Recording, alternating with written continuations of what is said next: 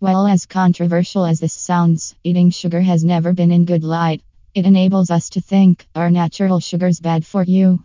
Although the human body does need some amount of sugar, its overconsumption has always attracted doctor visits. However, there is a term called natural sugars which triggers discussions regarding its health benefit. What is natural sugar?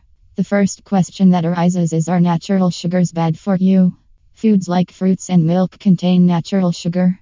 The natural sweetness comes as part of a nutrient package with vitamins, minerals, and antioxidants. Foods with natural sugars are fiber rich and packed with nutrients, providing the body with loads of health benefits. But certain foods with natural sugar can also contain hidden added sugar. You don't have to quit sugar for a healthy life. Foods such as whole grains, legumes, fruits and vegetables, and dairy and dairy alternatives contain natural sugar. These foods are better than others with artificial sweeteners. These foods are loaded with fiber and nutrients. When you consume them, they help in slowing down the release of sugar into your bloodstream, keeping your blood sugars or blood glucose levels stable.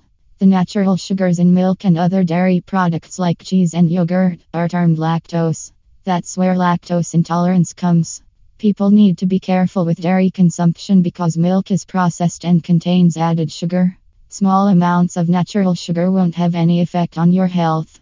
World famous research studies as per World Health Organization WHO guidelines, you should lower your intake of natural sugar as well. The fructose found in fruits is only harmful if overly consumed. After all, excess of anything does not go well. Talking about fruit juices, it is recommended to make juice with its fiber. A.